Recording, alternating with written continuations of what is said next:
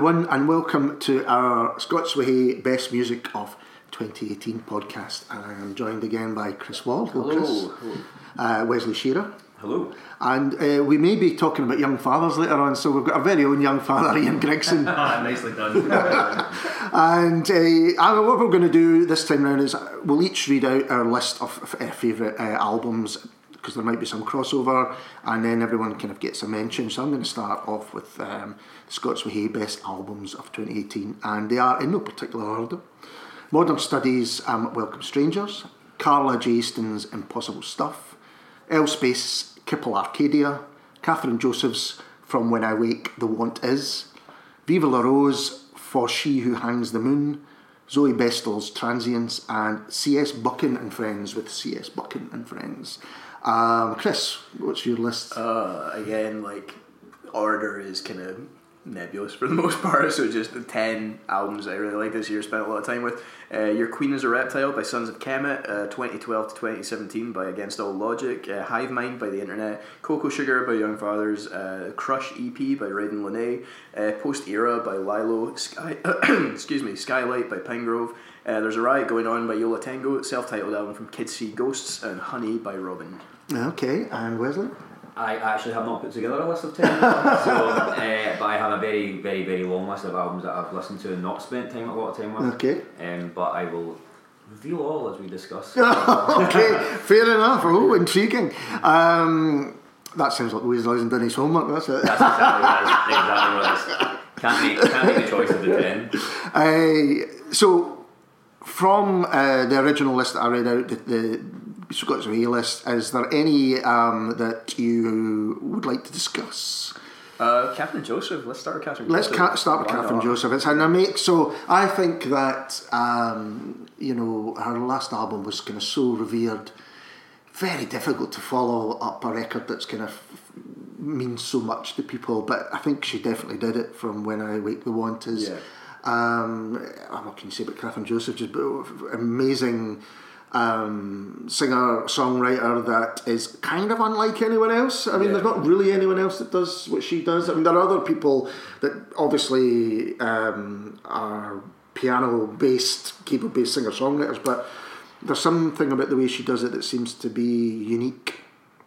Uh, Yeah, absolutely. Like again, it's it's almost that kind of like otherworldly kind of thing. It seems like it's coming from some place like deeper than herself. Kind of, you know, she's drawn on this kind of well of like, you know, deep emotional intensity. You know, it's again, it's not like you think singer songwriter at piano. It's not light. It's not. Um, It's not Elton John. it's not Elton John.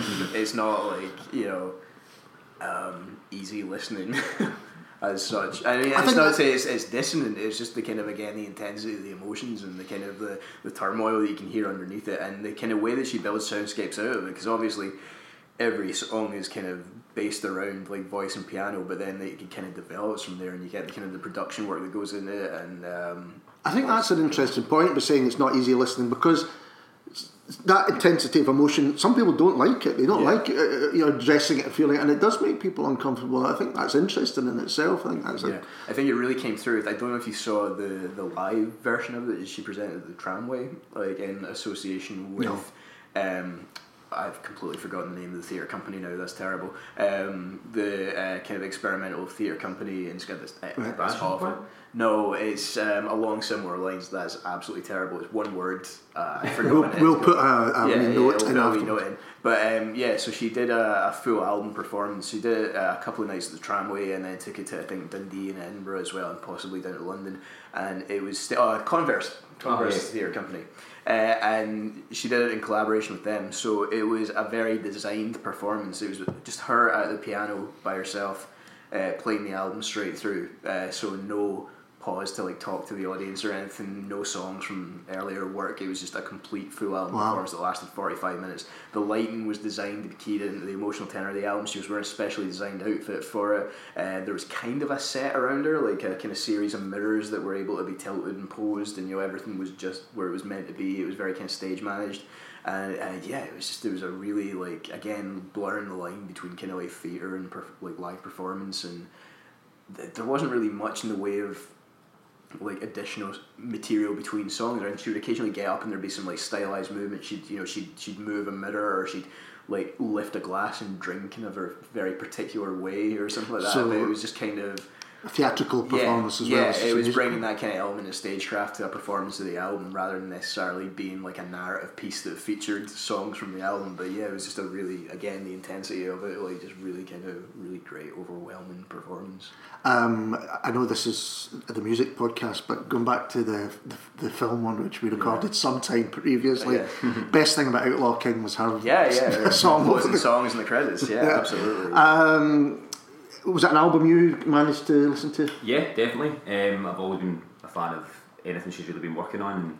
And, uh, as Chris touched on, she's an extremely unique artist. Uh, and again, going back to that film podcast, if you want to talk about um, not championing somebody because of their, their nationality, Yeah. uh, she's very much, when we were discussing Lynne Ramsay, Yeah, uh, creating her own unique thing that is actually transcends our nationality. I think Kathryn Joseph is very, very similar in that point.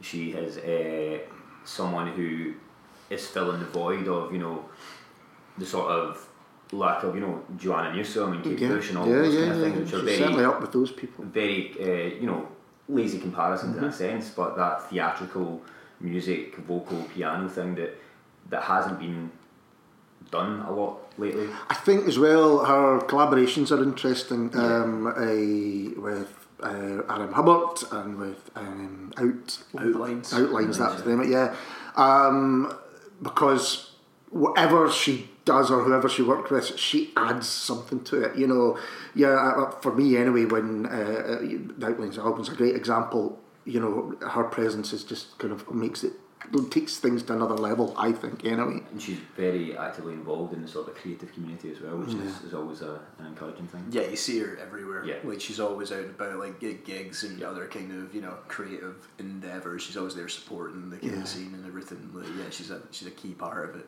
I mean, this may be a good time to mention this. I think at the moment the mu- Scottish music scene is as healthy as it's ever been in terms of that, in terms of the way that people support each other and kind of, you know, there's not the, which has not always been the case, but basically maybe you could say about what you think about that. I would I would agree with that. Yeah, I think um, we touched upon a. I've completely forgotten the name of it now. That that film last year about um, ooh, uh, Scottish film. Super November. No, No. about it was a last year's podcast. We talked Oh, last year's. It was about uh, R.M. Hubbard and Oh, and, uh, Oh, I know Wow. exactly the, the one about Chemical Underground. Yes, right? that um, or no, they went to Lost in France. Lost in France, that's There the you go. Yeah, yeah. got there eventually. Yeah. So we got. don't worry, Ian can edit this. out. Like, ev- everything's getting older. Saying both at once. Once- You're right, man. So as we discussed that last year, we talked about you know the, the flaws of that film in the sense that it was harking back to an older day of creative community um, and wasn't really you know properly um, looking forward. Um, it was looking back and it was looking introspectively. And I think since that, um, this whole flourish of creative community across not just Glasgow, not just Edinburgh, but both cities has really came together and worked really, really well. And there's been lots of cross collaborations from people you wouldn't expect to work together, which has then formed this new community. And people have been involved from different labels and helping each other out. Um, which I know you're a big supporter of a lot of local labels um, yourself, Ali. And it's a really, really healthy time at the moment. Um, I can't say particularly that there's been a huge amount of Scottish releases that I've been familiar with this year, other than the obvious ones that we'll discuss. But what I have noticed is that um, really supportive um, sort of energy. It's been like a call to arms almost of um, of creative musicians from across varying genres and varying backgrounds. Absolutely, and I, I was lucky enough to do a couple of podcasts, one in Dundee and one in Aberdeen, um, and it was the same thing in both those cities that there's a real boost in creativity, but collaboration as well, and people saying, right, okay, um, I'm a visual artist, but I want to do a show with some music, so who can I get to come along and play to that? And you know that goes with I'm showing film, or um, there's going to be some spoken words. Um, I was at a thing just recently where. Um, it was the launch of a poetry collection, but there was music at it as well, and it, there, there, there seems to be um, a yeah really good collaborative and supportive atmosphere around the place at the moment. So there's a, really- a real diversity of sounds as well. I think Yeah. a lot of like genres like even ten years ago would have been almost unthinkable to be like kind of you know bands that would have been to think of them as being like a key part of the scene now, like the kind of music that they're making, just because the, the stereotypical image of like Scottish, you know, independent music is is postcard, is Chemical Underground, is you know, is guitar driven, is you know, all of this get largely male, largely white, mm-hmm. and just there's so much coming through now that is so kind of putting the light of that. You Yeah, know, absolutely. I- like no, again, again, just like so many different kind of types of music being made now. I mean, obviously, we're inevitably going to talk about Young Fathers, and I imagine it's going to happen sooner rather than later. But just the thought that like the thought that like ten years ago, the the like the consensus best band in the country would be Young Fathers, like, and the kind of music that they make is just Very like is yeah, it's just like such a, a welcome development. You Mm. know, just the fact that a band like that can even exist and sustain themselves, and not just that, but like break ground, like winning, being the first act to win like the Scottish Album of the Year award twice, and you know, like be nominated for the Mercury, and you know, sell out like so many venues across the country so many times in one year, and have such a loyal following and all that. It's just such a heartening development.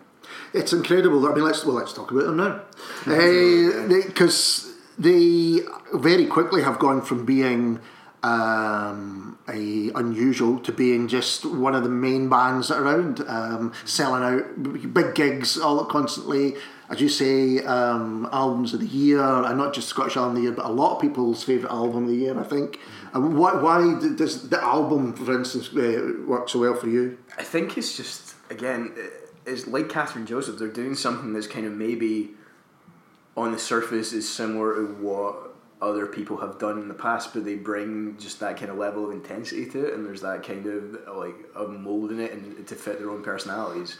Um, for me, like I mean, obviously they initially started out kind of being categorized as hip hop, I would mm-hmm. say more than anything else. You know, they were kind of you'd get them mentioned in the same breath as like Hector Bizerk and Stanley Odd and all that kind of era, mm-hmm. like maybe like five, six years ago, that kind of era of like Scottish hip hop kind of emerging. But now they they're almost kind of like Scotland's answer to TV on the radio. I think more than anything else. You know, they've become this kind of weird art pop thing where they'll still refer to themselves as like a boy band, and mm-hmm. like when you see them live they do perform on they look like a boy band. On mm-hmm. stage you know it's the three of them up Yeah, front yeah, yeah. like behind microphones and then they'll have like a live drummer behind them and you know they'll set off backing tracks and stuff and they'll occasionally you know they'll tinker about with computers and what have you but the, the, the visual presentation of them is still very much as like a pop act you know? They'll dance and they'll you know they'll sing but it's just this kind of mutant strain of pop that's not quite you know like I, I, it strikes me, um, probably because I've subtitled loads of um, old Top of the Pops, but if Top of the Pops was still going on a Yeah. programme like that, that they're exactly the kind of band that folk would be, oh my god, who the hell is this? Yeah. Mhm. And then go out and, and you know be huge because of it. I think that they're a band as well that seeing them live just completely changes your Yes. experience of them because it's such an incredible live show. Like even for like, the first time I saw them was at um, it was like a charity gig and it was in the the Armadillo. So I was seated for it. It was in the balcony. I think it was they were on the bill with Belle and Sebastian, Mogwai, and uh, Franz Ferdinand, and Young Fathers opened. I'd never seen them live, or I'd be a fan of the records, but even from the distance of being up in the balcony, you know, like as far away from the stage as you can get, just the, the force of that show was like so overwhelming that it was just like this is unreal. And that is interesting. This music is being made here Because if you think of the three other bands you've mentioned, Yeah. you know they are old school Scottish indie pop. Yeah. That's kind of how we think of them, you know, without yeah. wanting to be. A, um, and then you've got this new sound breaking through. I think it's interesting actually to look at the shortlist from this year's Scottish Album of the Year. I know we talk about this every year, but this year it makes your point very well because you had Babe, Best Girl Athlete, Franz Ferdinand, Golden Teacher, Karine Polwart with Pippa Murphy, which is a great record. Uh, Mogwai outlines Siobhan Wilson and the winners, of course, Young Fathers. I mean, that's a really diverse and healthy, you know, Yeah. shortlist. And I know not everyone uh, likes the idea of um, awards for music and all of these things, but it does get the discussions going, these sorts of discussions going, definitely. Yeah. Yeah. I, I think Young Fathers again, like just I, I don't think anybody was expecting it to happen just because they'd won in the past. course, I think yeah. when everybody was talking about like oh not laying bets necessarily, but trying to weigh the odds of who was likely to win. I think everybody just immediately ruled out Young Fathers because they'd won before, and you're like, well, they've never given anybody the award twice.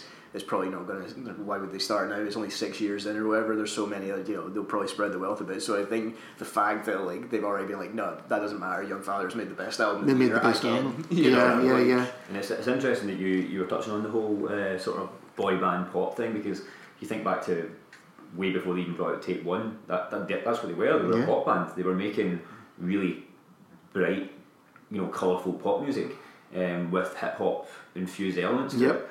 It. Um, and they gradually, gradually, and gradually honed their sound to become this more visceral, intense, um, but still with that boy band sensibility.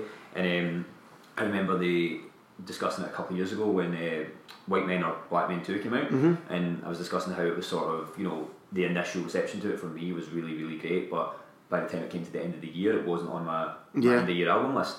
Um, but this album Cocoa Sugar has been entirely different. Like straight from the off, you just knew this was a complete game changer. Yeah, it's an amazing Um. It really, really is, and it's just it's um, it's relentless from start to finish. The energy on it's incredible. You could strip back the the lyrical content on that and still get the sort of unruly feeling of unrest and you know social discomfort that's coming through that record, and uh, it's it is a complete work of art. Yeah. it really is, and coming from the genre of this sort of weird sort of art pop that you never expected them to really transcend into.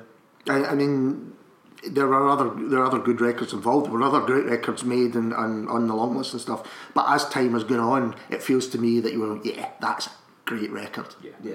definitely. So Wesley, are you going to uh, hit us with any of your your um, list that we uh, we don't Well, yeah, yeah, since we're talking about Scottish stuff, we can talk about Yeah. some stuff. Um, I think uh, for me, top of the list in terms of Scottish stuff, apart from Young Fellows, uh, was the Master System record, um, dance music. Right.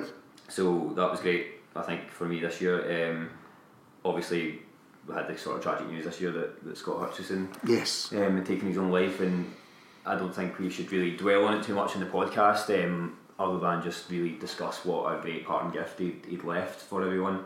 Um, it was just a terrific album for me. I mean, like as someone who's um, kind of grown up in the nineties with, as a lot of a lot of us has, um, the sort of the grunge, all kind of uh, rock stuff, like noise rock stuff, Sonic Youth and all that. That was really hugely appealing to me because Yeah.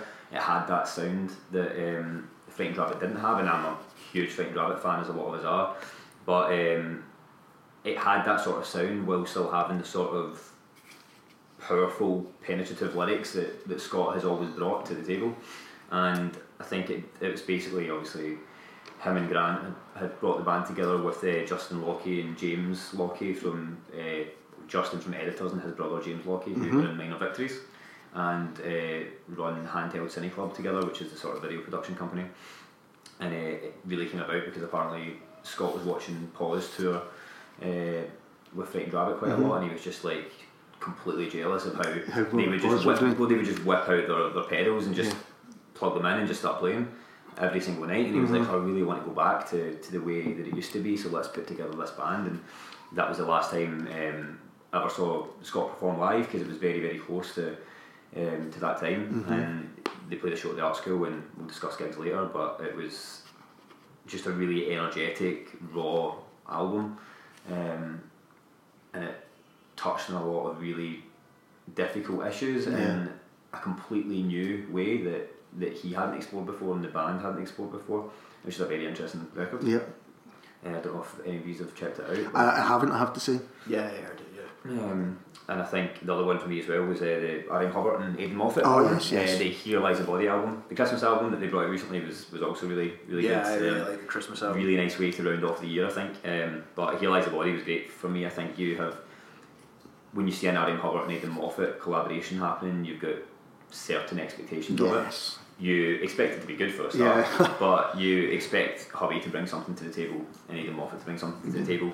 Yet it doesn't at all take you down that like path of predictability that you expected. Actually, I agree Um, totally. It's. I mean, it because they've collaborated before. Of course, yeah. And you think, I know what this is going to sound like, and you go, nah. No, it doesn't stop. It takes all the sort of best and uh, like well recognised elements of both of their their work, um, and then adds all of these extra layers. Not least with the addition of Siobhan Wilson um, playing. I think she plays cello on the record, and adding uh, vocals to it as well. And and it's a very much a more um, forlorn and sort of soulful Aidan Moffat that you've never really really heard before, um, and it's almost surprisingly uplifting in this sort of bleak little story there that's going on. Um, yeah, it's just a really, really tender, really intimate record, and it kind of felt like listening to it for the first time. It was as if you were like kind of wrapped away in a sort of cosy bothy with your your friends, and you kind of leave to go down to the pub to have a little half and half, and then come back up the road again to kind of round it off, and it was just very very atmospheric um, without being forced. I think what, eh, what Aidan Moffat in particular is doing, and a lot of the, the people that he collaborates with, is really interesting because, as we know, we've spoken in previous years, he kind of started to immerse himself in the history of folk music and look really look into that. And what he's doing now, really, is in a, a kind of his own take on folk music. Yes. You know, it's the stories that from those around him, and he's a storyteller, and he's and that's what he's doing at the moment in a great way. I think that comes through really sharply on the Christmas records as well, where there's a couple of tracks that are basically just spoken word pieces from him. You know, he's telling stories from start to end. and Hubbard is just creating like a soundscape behind him to accompany it. You know, there's a story about told kind of from the point of view of a Christmas tree as it's cut down and put in a house and then eventually burned on the fire. You know, used for firewood. There's another one about his daughter potentially seeing the ghost of an old man in the mirror and all this kind of stuff and um, it's uh, yeah it's really interesting the kind of point he's at in his career and also kind of charting the development of his career it feels like since the end of Arab Strap he's kind of gone from project to project he's never really settled on one thing too long you know he had he was kind of doing L. Pierre for a while after That's Arab right, Strap God, I ended. forgot about that. and um, after that he did the spoken word stuff you know and then he was uh, did an album with the best ofs and then Bill Wells. finally settled into the Bill Wells stuff. He had a couple albums there, but now he's also let, like left that behind. Did the Where You're Meant to Be stuff, and Yeah. now he's working with Hubbard. and He's done two albums with him in a year. It was almost kind of startling to me to realize like they actually haven't made an album together before. You so associate like Yeah. And Moffat as you know collaborators as members of the same scene and kind of having come up together at the same time whether it's you know when Hubbard was in like El Hombre Trajeado or like Yeah. yeah. or you know Moffat was an Arab strap and just kind of constantly kind of cross pollinating and all of that and it's just this really um, yeah it's, it's really startling to realize this is actually the first full length thing they've done together especially when you think like Car Song is kind of like a high point in both of their careers Yeah, you know, yeah, that, yeah. that initial collaboration on record with like you know the pair of them in to get like enti- two entire albums worth of stuff in the one year is like yeah finally this actually this makes sense because I think like for all that it's a, a, a kind of a departure for both of them especially here lies the body I do think that like Hubbard's melodic sense isn't a million miles removed from Malcolm Middleton Yeah, so there yeah, are yeah. definitely there are moments on the Christmas album in particular that feel like the closest we've had to Arab Strap since Arab Strap split like the particularly like late period Arab Strap like where we've left where we left our love kind of Arab Strap you know or like uh, to all a good night kind of Arab strap, you know, that kind of more subdued and less body and kind of more reflective and you know on age and mortality, you know that kind of stuff. So yeah, just both beautiful pieces of work. And I think you're right. I think the you know it's two people who just seem to understand each other, and when you've got um, Hubbard's mm, you know sense of mm, musicianship, it's just an incredible thing uh, Yeah, that they, they create. Um, I would like to talk about a record which I don't think either of you, I might be wrong, it's C.S. Buchan and Friends, and the reason that is Charlie Buchan, and this is from Aberdeen. Now, one of the reasons I ended up doing uh, the Aberdeen podcast was to talk to, to Charlie. He runs Fit Like Records, um, small record company who put out Best Girl Athlete, Okay. and Best Girl Athlete is Katie, Charlie's daughter. Uh, and basically, Charlie then and friends are the musicians behind that, you know. So they're they're putting it, but he put his own record out this year, and he's had stuff out before called C.S. Buchan and Friends. And I'm going to step away from the mic so I don't miss anyone out here. But um, it's a brilliant. Uh, again, it's collaboration because he's. If you judge people by the friendships that he keep, then he knows uh, many people because he's got Michael. Um, Chang. He's got uh, oh gosh, my I can't read because my eyes are terrible. He's got Katie Buchan on it. He's got Stephen Milne from the Little Kicks. I'll do it by memory. Um, he's got Elizabeth Russo on it.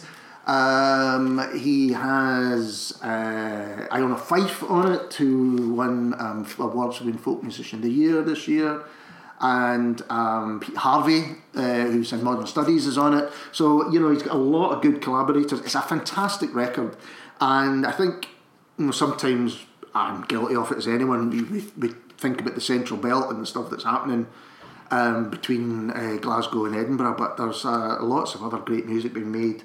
Um, elsewhere, for instance, a lot of great music coming out of um, the Highlands and Islands as well. A band called Trookers um, are really interesting. Um, yeah, so it's just a kind of plea to to kind of check out stuff that's not just um, on your doorstep and that's happening elsewhere. Um, and uh, yeah, you should also listen to the podcast we did with Charlie and friends and Shane Strachan and uh, a guy from uh, oh God, would have I'll remember it in a minute.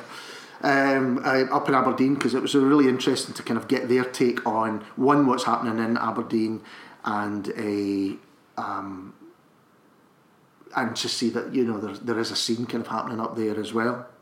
Any other Scottish stuff before we move on to? Yeah, plenty actually. Okay. I think it's been, as you say, it's been a really strong year to the degree that we've already talked about so many albums, and I still have like a ton on my list that we haven't even broached yet. I really loved uh, LYLO's album from this year. Yes, I agree, yeah, yeah, yeah. In January, um, reflective about another trend this year, which I don't know if it's driven by streaming or whatever, but uh, really short albums this year. A lot of albums were around like the twenty-five minute mark. You know, this year, particularly hip hop in particular, this year um, had a lot of that, um, or it went from one extreme to the other. You'd either get like a 25 a nice concise 25 minute album where you'd get one like you know Migos or Lil Wayne or something which would put out like an hour and three quarters you know just to try and maximize their streaming numbers.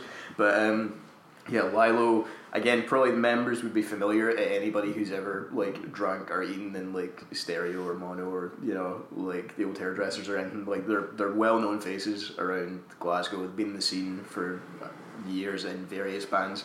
But uh, yeah the album that they put out this year Post Era is kind of taking a kind of like I guess kind of instrumentation and sounds and textures from like 80s pop I would say but then kind of turn it into this kind of maybe the sounds that you'd more associate with kind of like easy listening stuff but then turn them into more kind of danceable material. So it's kind of it's got that kind of energy of maybe any electronic act but it's performed entirely by a live band um, but again with these kind of more textured kind of interludes and just yeah really enjoyable listen kind of yeah thoroughly recommend very good live as well.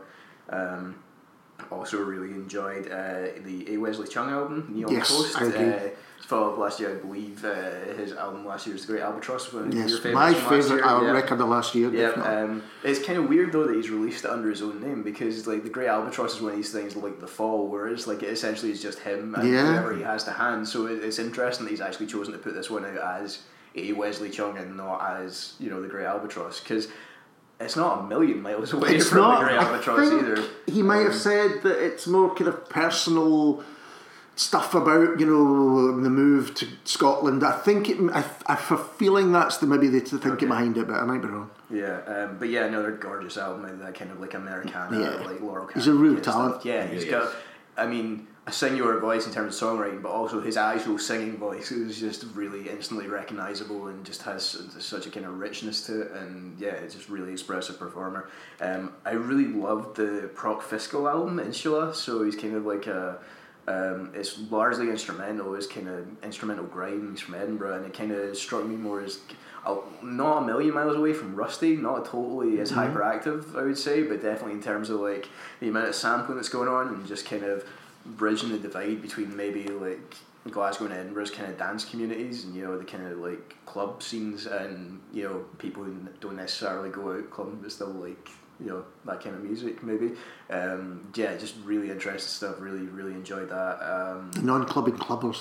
non-clubbing clubbers uh, hit me um, I really like the self-titled uh, debut EP from Hairband who again Ah. are uh, I get probably familiar faces to a lot of people from their work in other bands Yes. uh, through the years but uh, yeah saw them open for Say Sue Me Korean indie band at Stereo uh, a couple of months ago and yeah we just totally blown away I- and they played at the Scottish Album of the Year Awards as They well did, in, they in did. st- in the place of um, who won last year's uh, Sacred Paws. That's yeah, right. they they couldn't perform like, due to other commitments, but they handpicked uh, Hairband to perform in their stead. And I will, we will talk about gigs later on, but I just want to say that I love that record as well, a hairband uh, record. It came out in monorail, which is interesting. Yeah, They've started, release, yeah, Yeah, yeah. absolutely. And I've seen them a couple of times live, and they are, I think, one of the best live bands you'll see. Yeah, They're terrific. just phenomenal. Yeah, it reminded me more than anything probably of Deerhunter, I think, and Yeah. that kind of like they're an indie band, but they're so eclectic in what they draw from that it's just again bringing all these influences into something that sounds kind of new. You know, It's they like- don't sound like Deerhunter per se, but it's No. just that kind of that like cross pollination of genres and that like eclecticism, and that voracious kind of appetite for for new sounds and like bringing it in. And, yeah, really enjoyed it. It's that really clever thing about being obviously being very good musicians, but it sounds like it could fall apart at any moment, but Yeah. it doesn't. There's a looseness to it again, Yeah, real, yeah. and they do. You know, they'll, they'll swap instruments and things like that. They're, you know, they, they're a fan. If you get the chance to see them live, the record's great, but if you get the chance to see them live, I'd really recommend it. Yeah. Um, another year, another really solid album from the band formerly known as Happy Meals, who Yes. go by Free Love. Uh, Yeah. Young Luxury Hits. They've quietly and steadfastly put out an album a year for the last. This is I think this is the fourth year in a row that we've had like a, a an album length release from them. They've called a couple of them EPs, but um, just again another really solid one. Again, they're ones that if you see them live.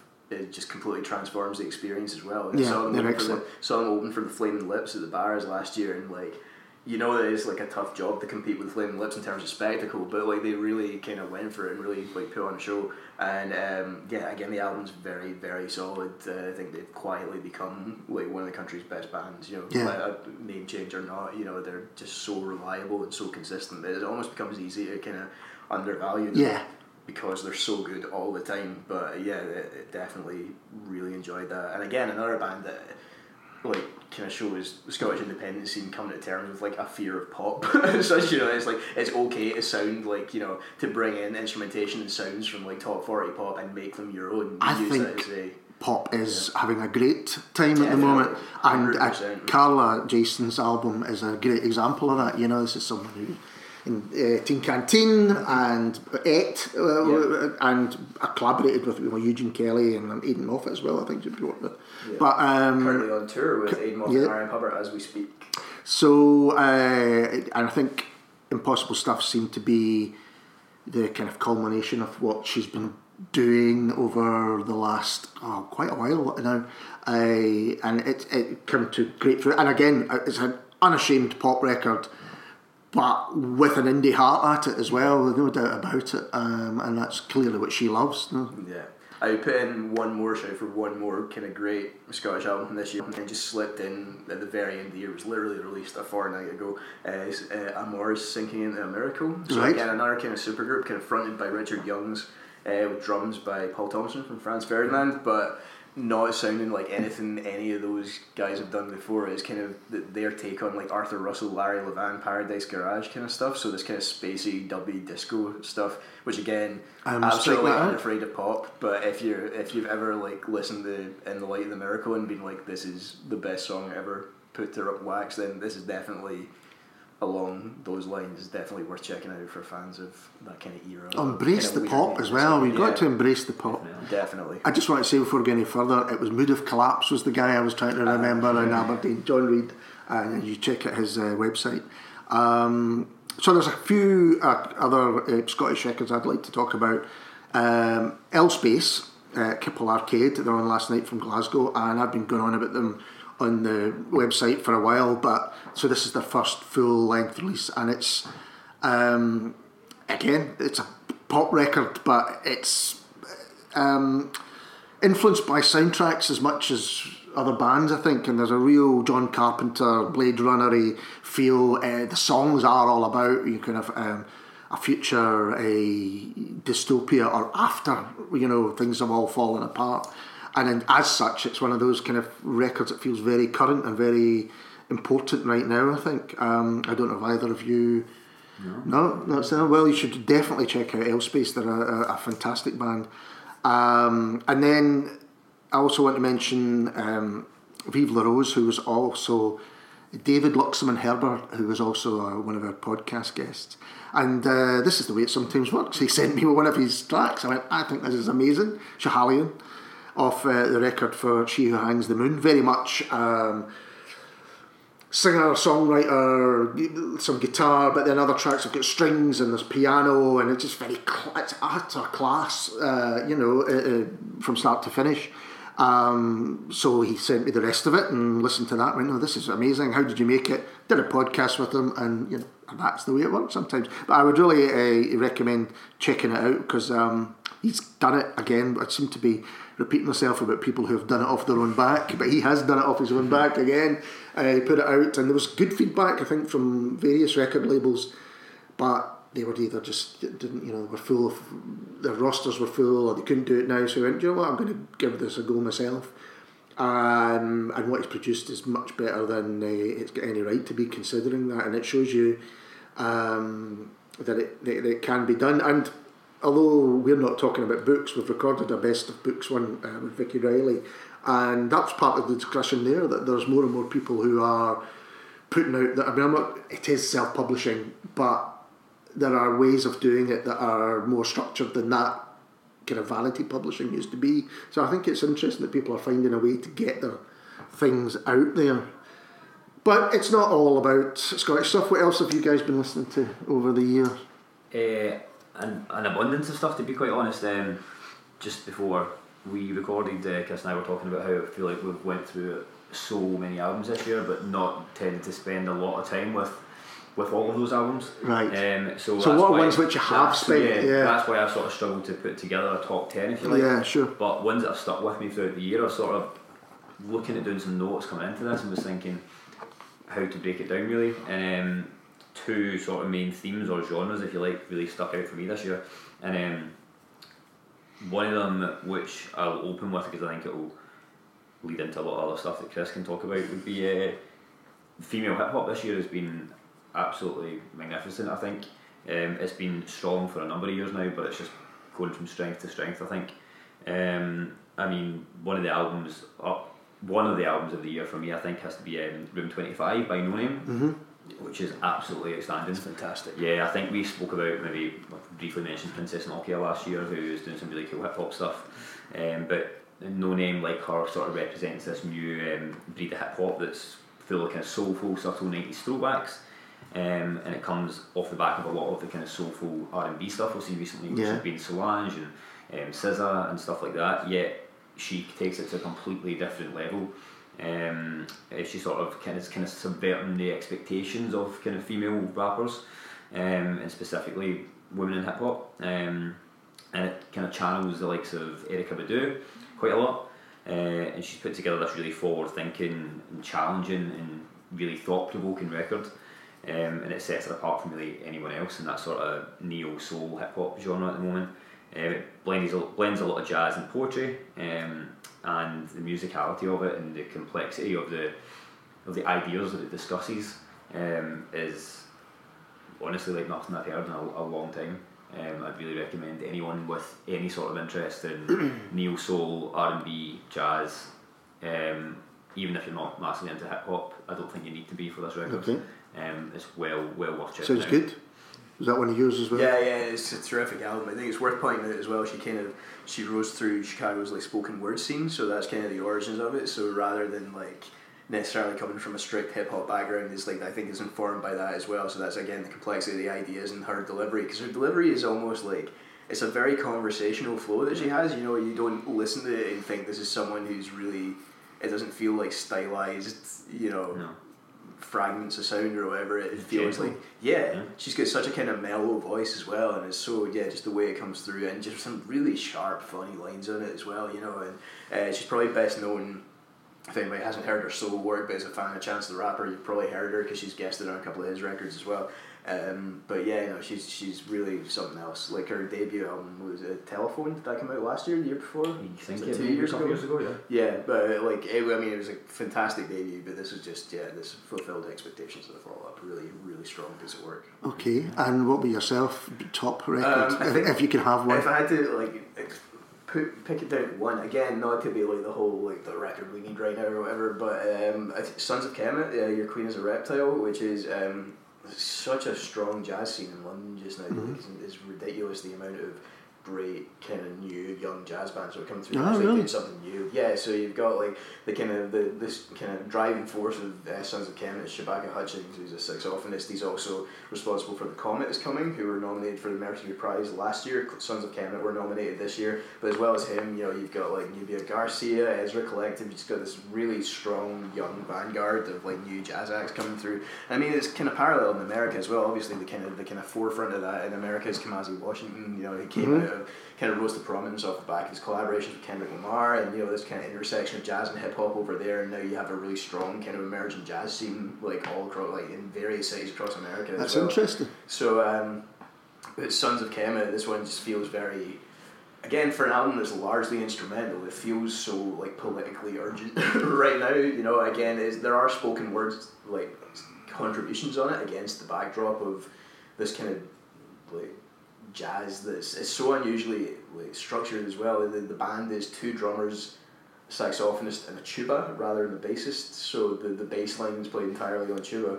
So you're really dependent on the sax to drive the melodicism of it, and it really feels like it comes down to like kind of rhythmic energy above anything else. That's really what it feels like when you're listening to it. It kind of feels like why would I ever be listening to anything else than this right now? Because it's so it, it grabs you so much. It feels so kind of urgent and so necessary as you're listening to it and vital.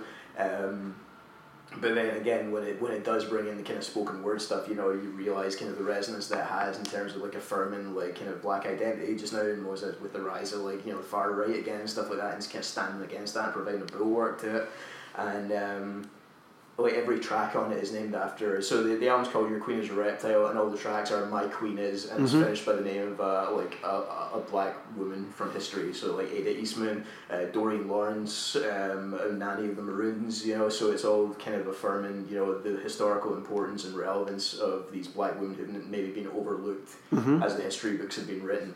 Um, so it, yeah, it's got political dimensions. It's got like this really like like compelling like rhythmic sense. It's just yeah, it's just such a strong strong piece of work. It's one that I've like not really stopped listening to since it came out in March. It's really strongest highest recommendation for it. Even if you don't think you like jazz. Well, and that's just what I'm going to say because I do like jazz, Yeah. but um, there are people, the words jazz and spoken word put together, they kind Yeah. of start to freak out. But uh, but it's, is, I mean, is there Miles Davis overtones going on here? I Not mean, really. I guess I would put it more in the line of like.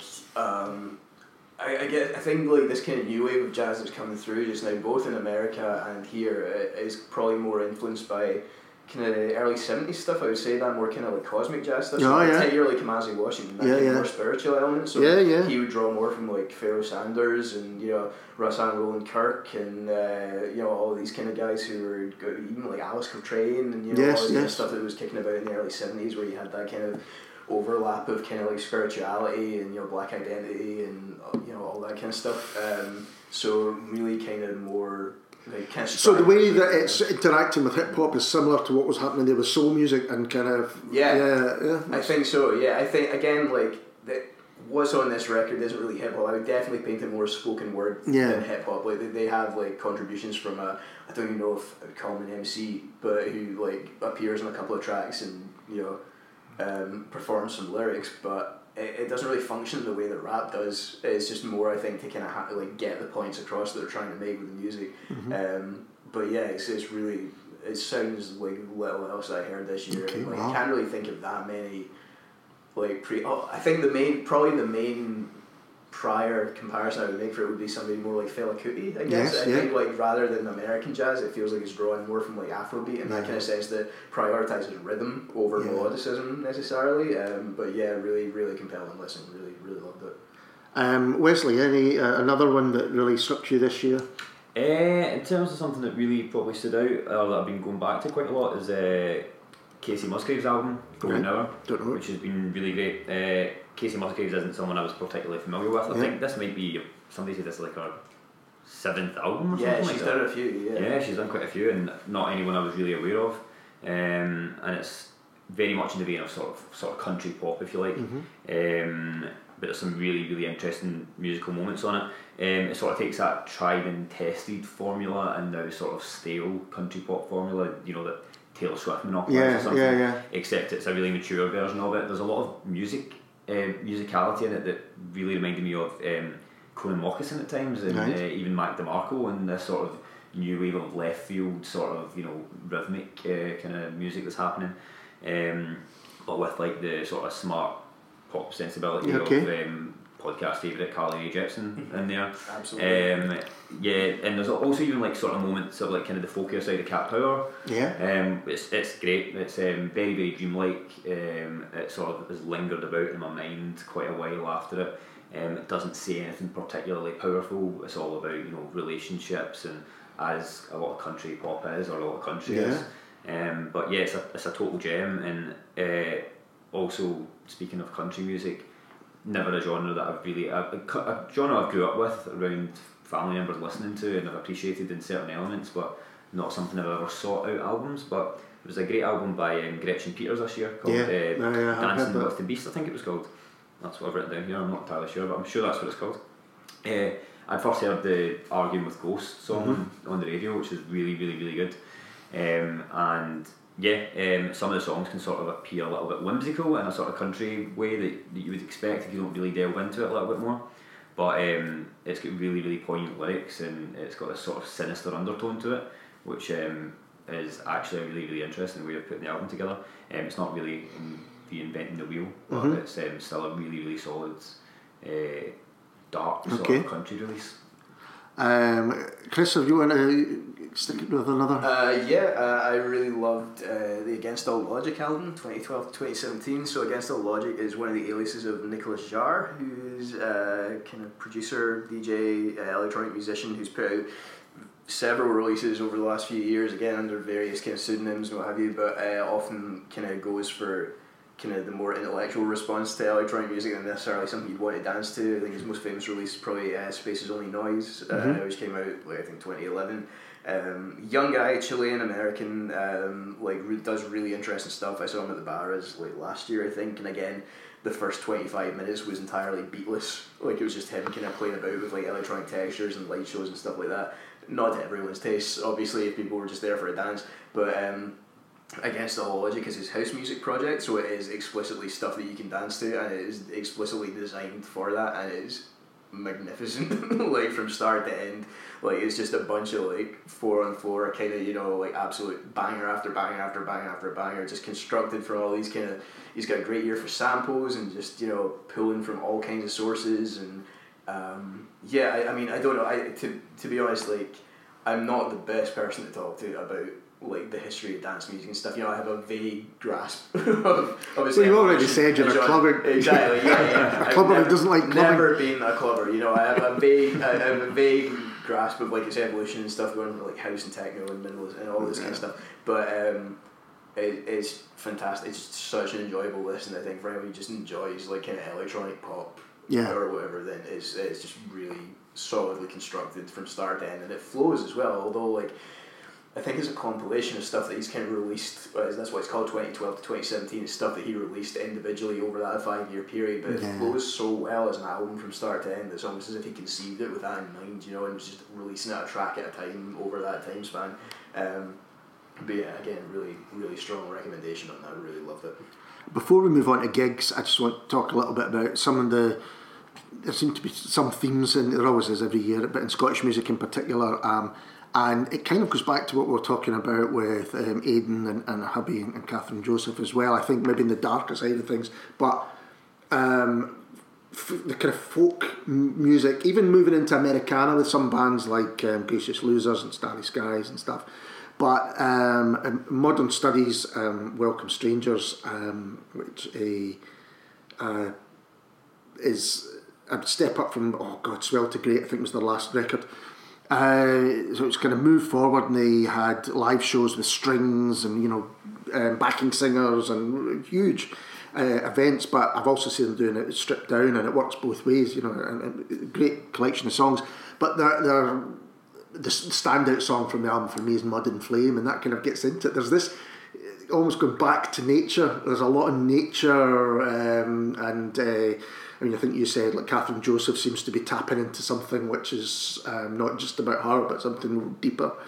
Um, and Zoe Bestel's uh, which again I think she, I think she's down in the borders, um, and a it's a record that has got birdsong on it and talks the skies and there's there, there's a feeling maybe that sometimes you get music which is all urban and about the city and I mean that in, a, in the widest sense possible you know the, the city living and stuff like that but there seems to be a kind of movement or a theme at the moment to kind of look outside of that and, and to see kind of what else uh, is going on um, which I think is quite quite interesting. I'm sure it'll be changed on its head by next year and something else will be happening.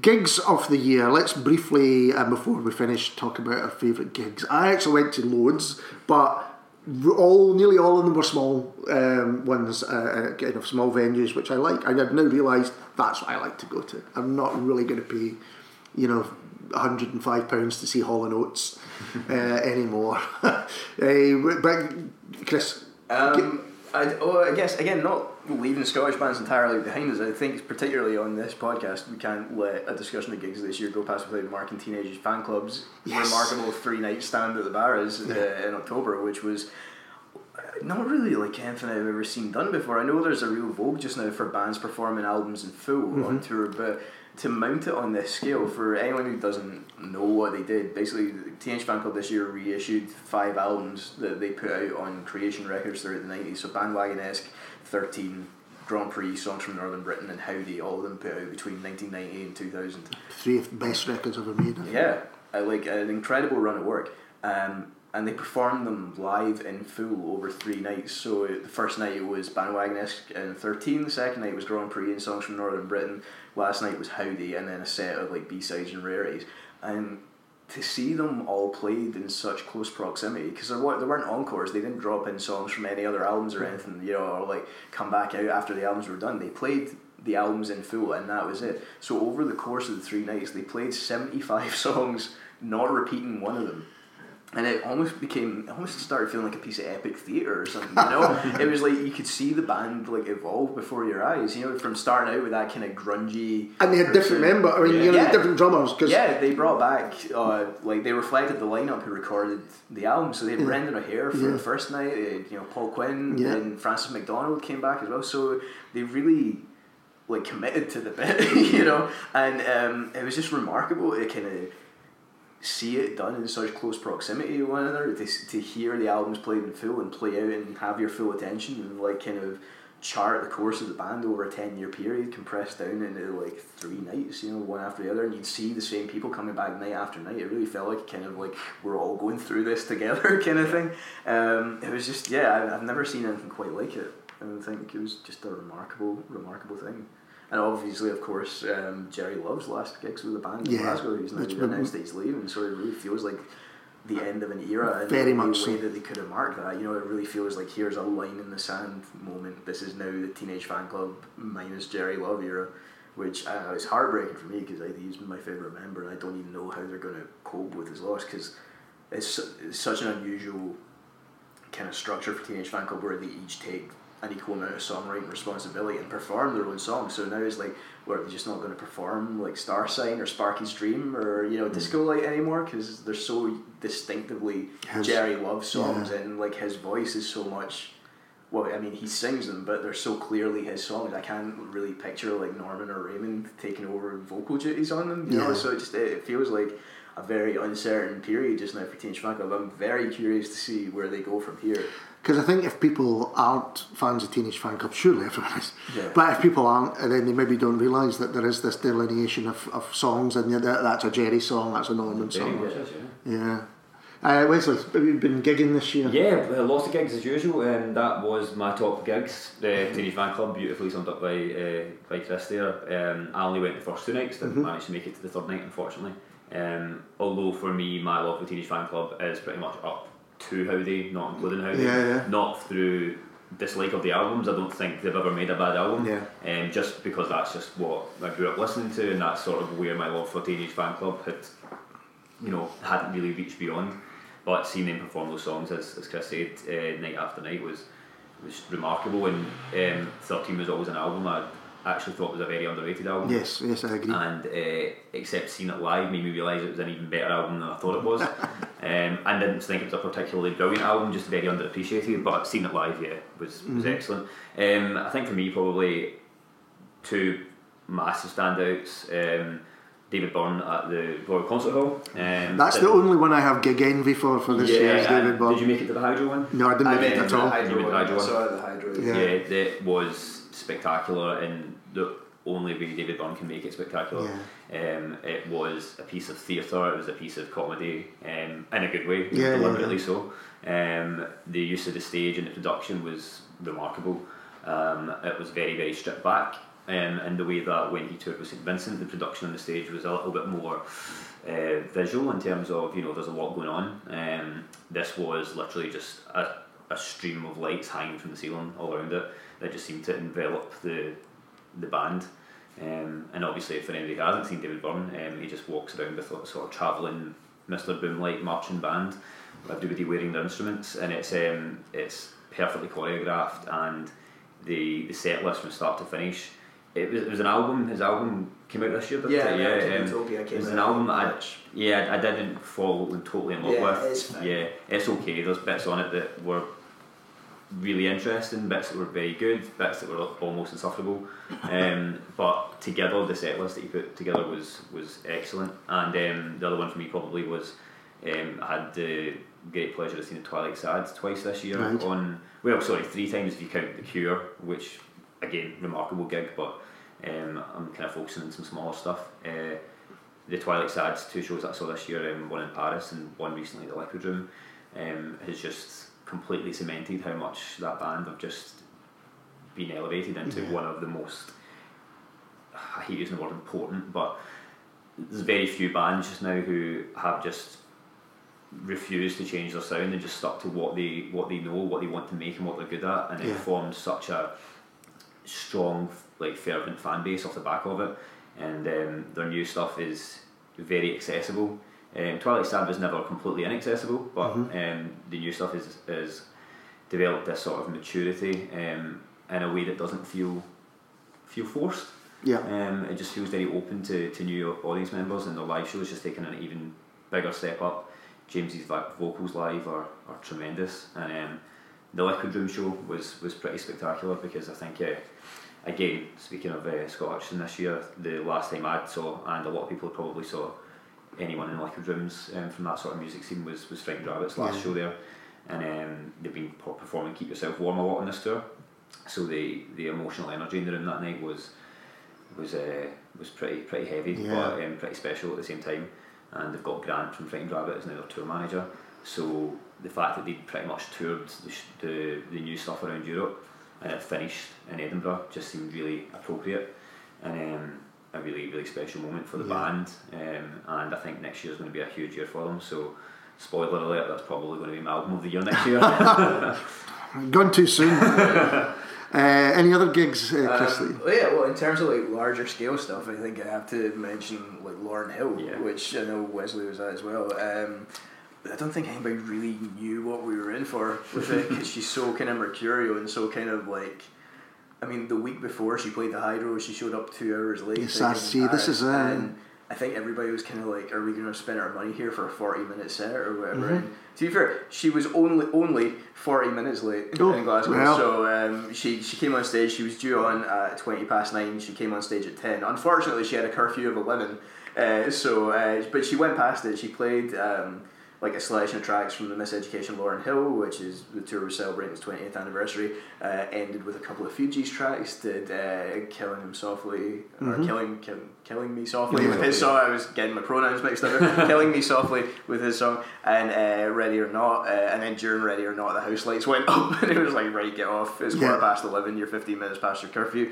Um, but she was phenomenal. She like was. while she was on stage, it ended up being an hour and a quarter long set, and I think people could grouse at like having paid like 40, 50, 60 pound for a ticket. Some for, people did. Yeah, for seventy five minutes, but it was just so extraordinary. Like Yeah. when she was on stage, it really felt like being in the presence of like greatness. She is Like, great. I she mean, is, absolutely. But, I mean, like someone of the stature of like you know like like a Nina Simone or an Aretha Franklin Yeah. or something, you really felt like you were Interesting. seeing someone like this is like a massive figure. This is a massively important figure in the history of popular music, and we're in the same room with her right now, Yeah.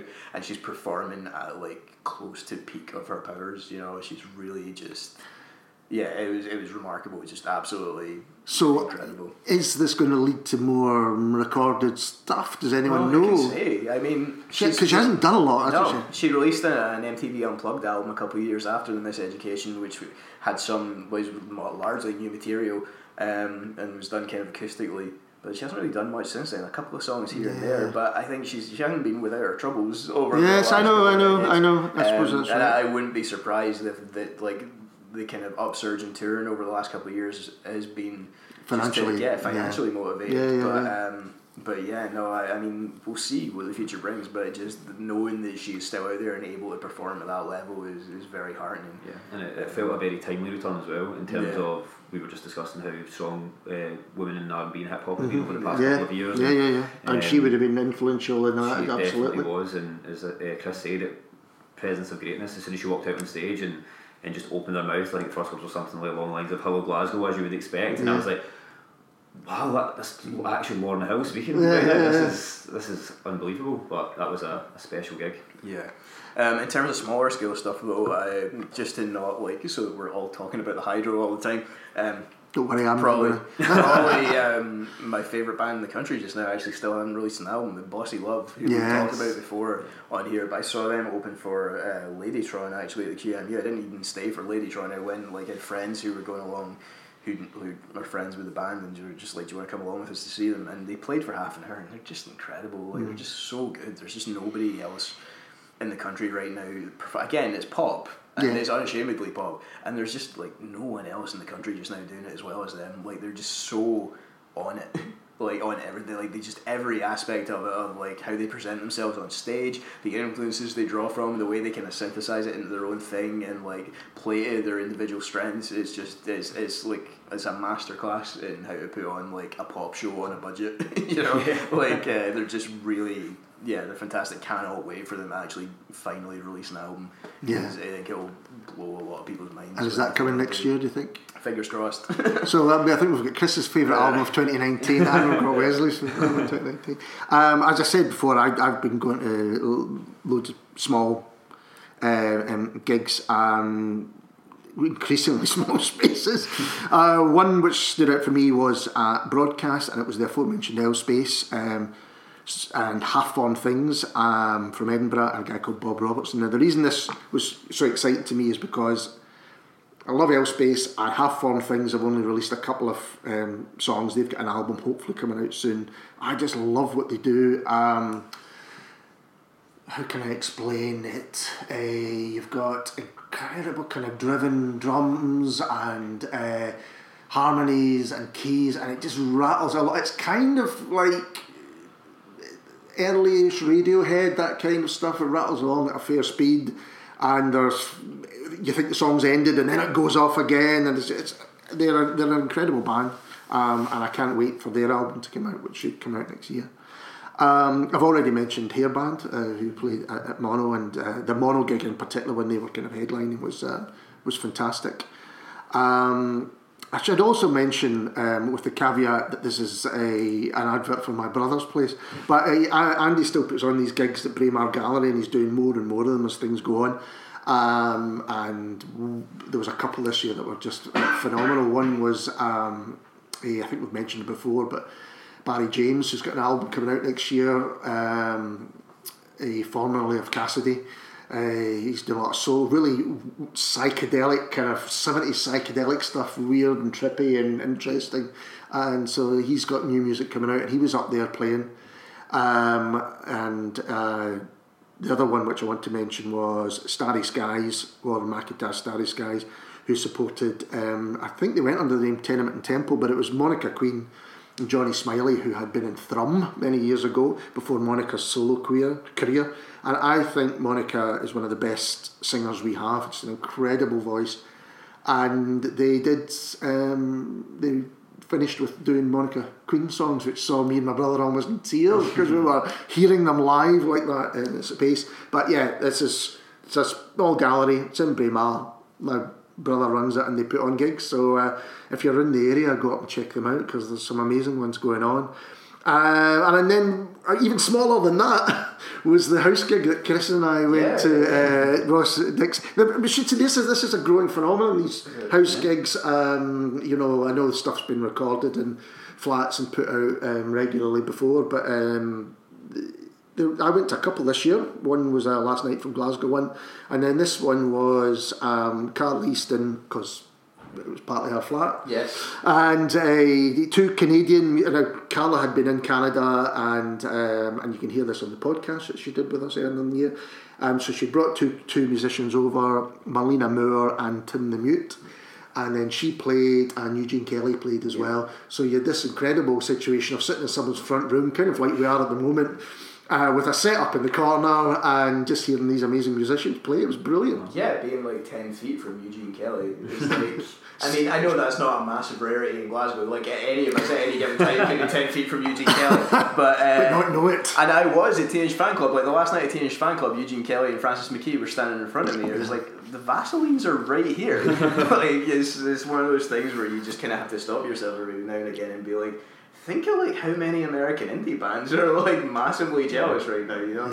But um, yeah, no, it was incredible. Just be like, I mean, he, he played mostly, he only did like four songs there or something, yes. but like one of them was a Vaseline song. He did High Tide, Low Tide, you Yeah. know. So like, I'm not gonna- I'm I'm not happy. But that, yeah. I like the idea that these um, are happening about the place, and sometimes you could go into someone's room or um, you know see someone playing that you just don't expect. Yeah, And Uh, that's indicative of the, the creative culture we've been talking Yeah, about. That's absolutely. Really strong again this year. Absolutely, uh, and really supportive, and people are um, turning up saying, "Yeah, I'll, I'll play at that gig," or "I'll just turn up in the audience at that gig and see these things."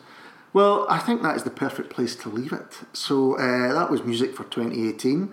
Thank you, Chris. Thank you, Ali. Thank you, Wesley. Thank you very much. Thank you, Ian. Cheers. And we'll be back in the new year with loads of different people. So cheers.